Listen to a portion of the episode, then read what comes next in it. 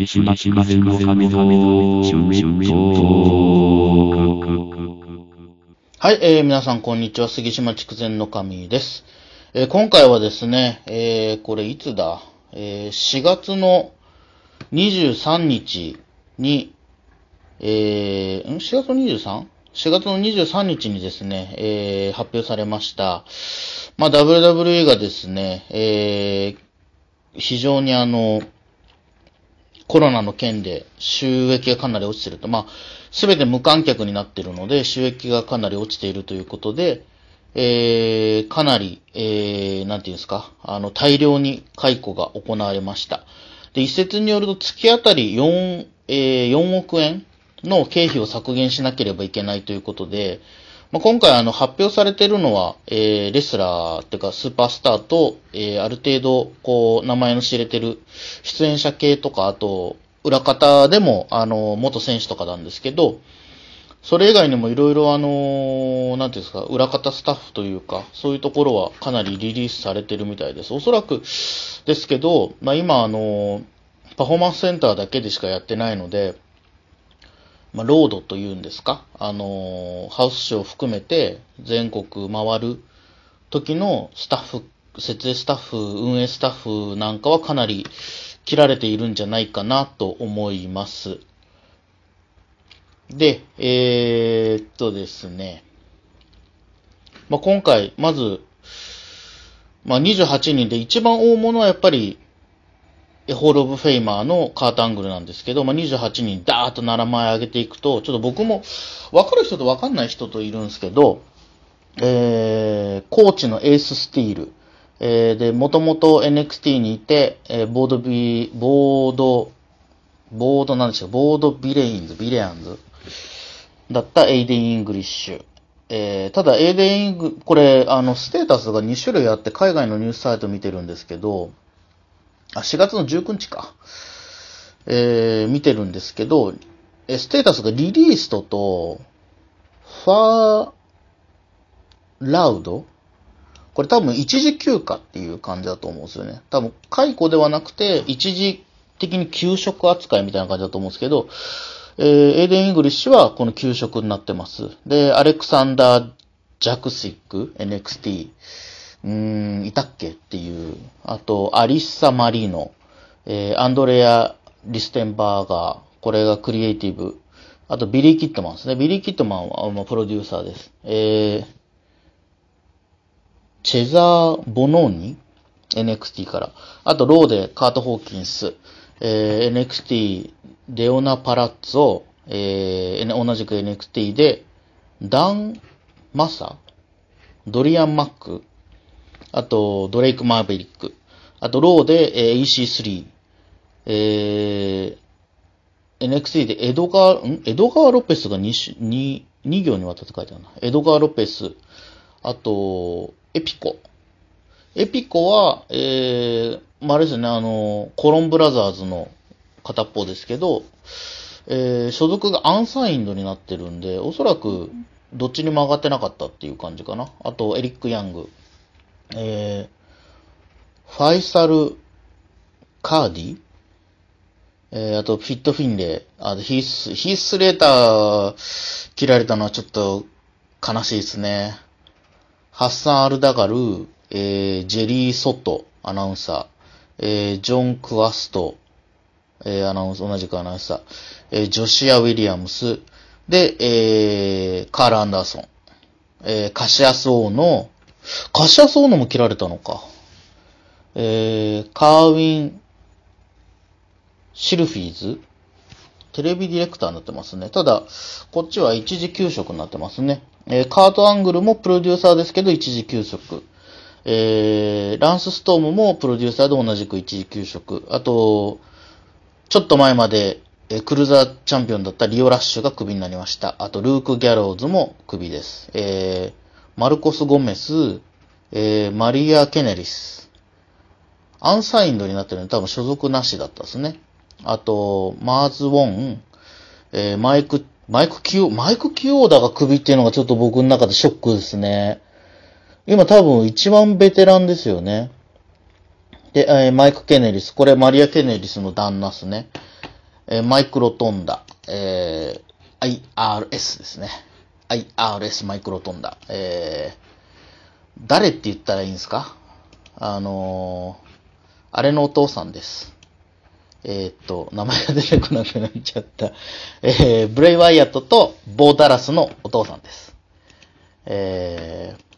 ー、J、MJ、ジェンキンス、えー、モハマド、アブダル・ファサー、アルバル、アルダル・ファター、ニック、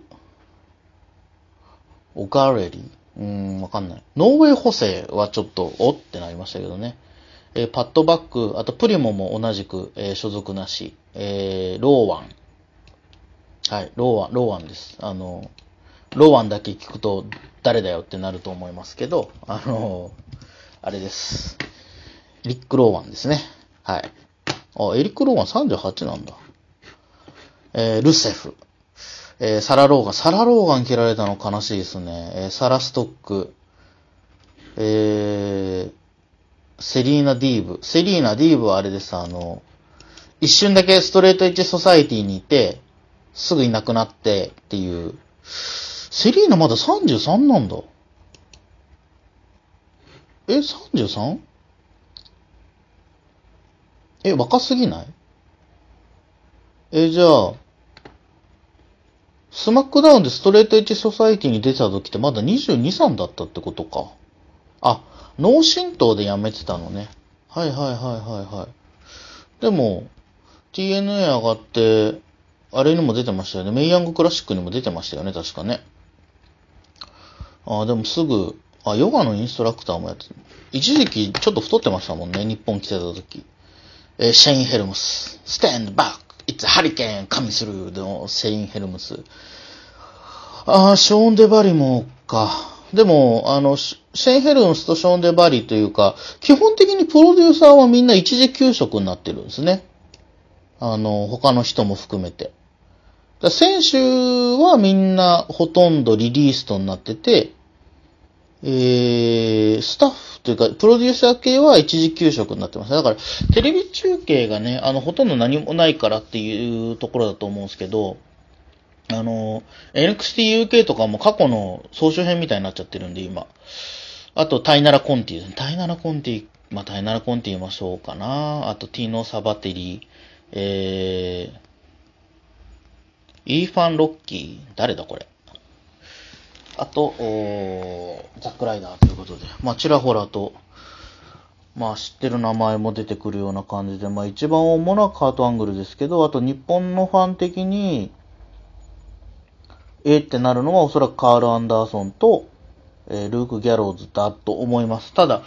えーカール・アンダーソンとルーク・ギャローズの解雇に関しては、あのー、AJ スタイルズも結構いろいろ文句言ってんのかなで、コメントもしてて、あとはまあ新日に戻ってきますよっていう話もあるんですけど、まあ正直僕この二人がクビになったのはしょうがないかなって思ってるんですよね。あのー結局のところデビューから今まで一貫して、なんて言うんだろう。まあもともと WWE 行ってもダメだろうなと思ったんですけど、あのー、なんて言うのかな。まあ、実際 AJ のおまけにしかなれなかったので、最終的に。だちょっとそこがですね、もう、しょうがないのかなっていう、あの、単体ではできなかった単体でこう、う売れなかったというか。で一応今回解雇された選手に関しては、えー、90日間、えー、他団体には上がれないと。ローとスマックダウンの選手に関しては。で、NXT の選手に関しては30日間だと。ただ、まあ、実際問題として、もう AEW とか以外、ほぼほぼ活動してないので、まあ、上がるとこないですよね。で、いろいろその、解雇された選手、解雇されたスターたちもコメントはしてるんですけど、まあ、一番なんかちょっと、ああって思ったのが、マイク・ケネリスですね。あの、マリアの旦那。もともとやめさせてくれって言ってたんですよ。その、干されてるから。ただこのタイミングでクビにされたくなかったとか、妻は対談を望んでなかったとか、なんか昔に戻りたいとかって言ってるらしいんですけど、それは、んなんだろう、だから君ダメだったんじゃないのっていう あの、気がしますね。で、ちょっと前にリバイバルが、あの、自ら対談してたりとかもしたんですけど、まあちょっと、コロナのこの件が落ち着くまでは全体的に厳しいでしょうね。あの実際問題として。もう、一応テレビ番組としての N、ロースマクナイ NXT と、まあ、マネー・イン・ザ・バンクも、なんか本社の屋上にリング設置してやるとかなんとかっていう話してますけど、なんだかなーと、あのー、いう感じがします。ただまあしばらくは厳しいでしょうね。あのー、ま悲しいですけど、まあね、WW ネットワークで試合自体は見れるし、あと過去の試合とかも見れるんで、まあそうやって見ること、加入して見ることっていうのが、まあ、WW 引いては、おそらく再生された試合に出てる人とかにも何かしらのギャラとかはあるんじゃないかなと思いながら、あの、もともと視聴率で、WWE は、あの、お金もらえるシステムになってるので、選手が。あの、ボーナスもらえるシステムになってるので、もちろんメインとかに出ると高くなるんですけど、あの、視聴率が高くなると、それでも確か、あの、なんだっけな、ボーナス出る仕組みだったと思うんで、まあちょっとそういうので、あの、できるだけファンの身としては、あとはまあちょっとグッズを買うとか、そういうのしかできないかなとは思いますね。ただまあ、うん、本当に今回切られた選手たちっていうのが、まあ言言ったら唯一無二の選手いないですよね、スーパースターに関しても。まあカート・ホーキンスとかザック・ライダーとかもそうだし、EC3 もいまいちパッとしないし、プリモとエピコもいまいちだったし、エリック・ヤングのリリースについていろいろインディ系のところからコメントが出てますけど、これエリック・ヤングも実際そのカール・アンダーソン、ルーク・ギャローズと同じで、器用にできるし上手いんですけど、それ以上のものが何もないんですよね。あのエリック・ヤングでなければいけない理由が何もなくて、これはあの、リリースされた、まあ、特に上にいてリリースされた選手、カール・アンダーソンとかも含めて、日本、新日に上がってる時は、あの存在感ってありましたけど、やっぱりその、試合が面白いとか、試合がある程度安定してるとかっっていう以外のものがないと、やっぱちょっと厳しいですよね。それが受ける受けないももちろんあると思うんですよね。これ、過去に、あの、ある程度一瞬プチブレイクして辞めてった人とかほぼ全員そうだと思うんですけど、カシャソーもそうだし、今回の件で言うと、まあ、リオラッシュもそうかな。試合がすごいとか、そういうの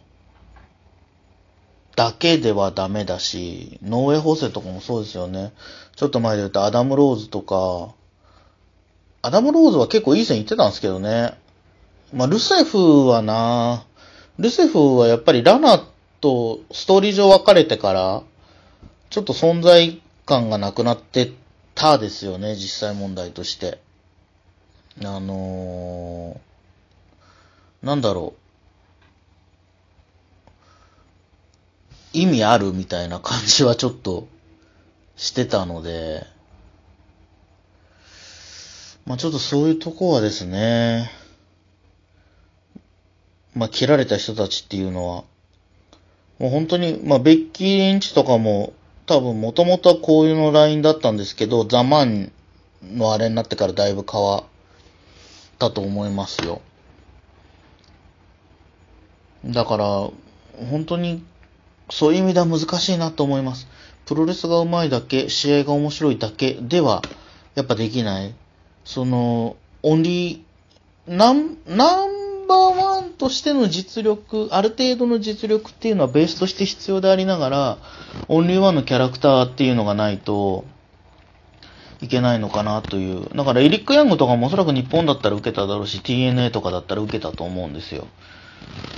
で、まあその路線で言うと AJ スタイルズぐらい突き抜けちゃうと、で、AJ は結構カリスマ性とかも高いので、まあまあそういうのがあるとですね、だいぶ違うんですけどね。EC3 とかもな、キャラとしては面白かったんだけどな、っていう感じですよね。面白かったんだよな、止まり。あの、EC3 じゃなきゃいけない理由は何もない。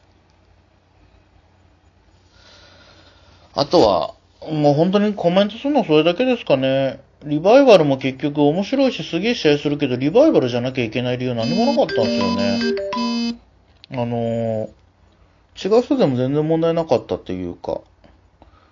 だまあちょっとですね、まあそう、何が言いたいかというと、もう、ただこれ、ちょっと前に書いた本、あの、読んだ本で、カード俊明、あの、元全日本プロレスの、がラーメンやってて、で、プロレスラーとして、あれするために、まあ、俺は実は、あの、器用で何でもできるんだけど、あえて、それだと目立たないから、器用貧乏になっちゃうから、不器用で武骨なイメージを自分で作ってたって言ってたんですよね。だ結局そういうのが必要なんだなっていう。だからその、うまくて何でもできるんだけど、やらない。かもしくはもう本当に何でもできちゃう。あのー、なんだっけ。でもう本当キー3とか、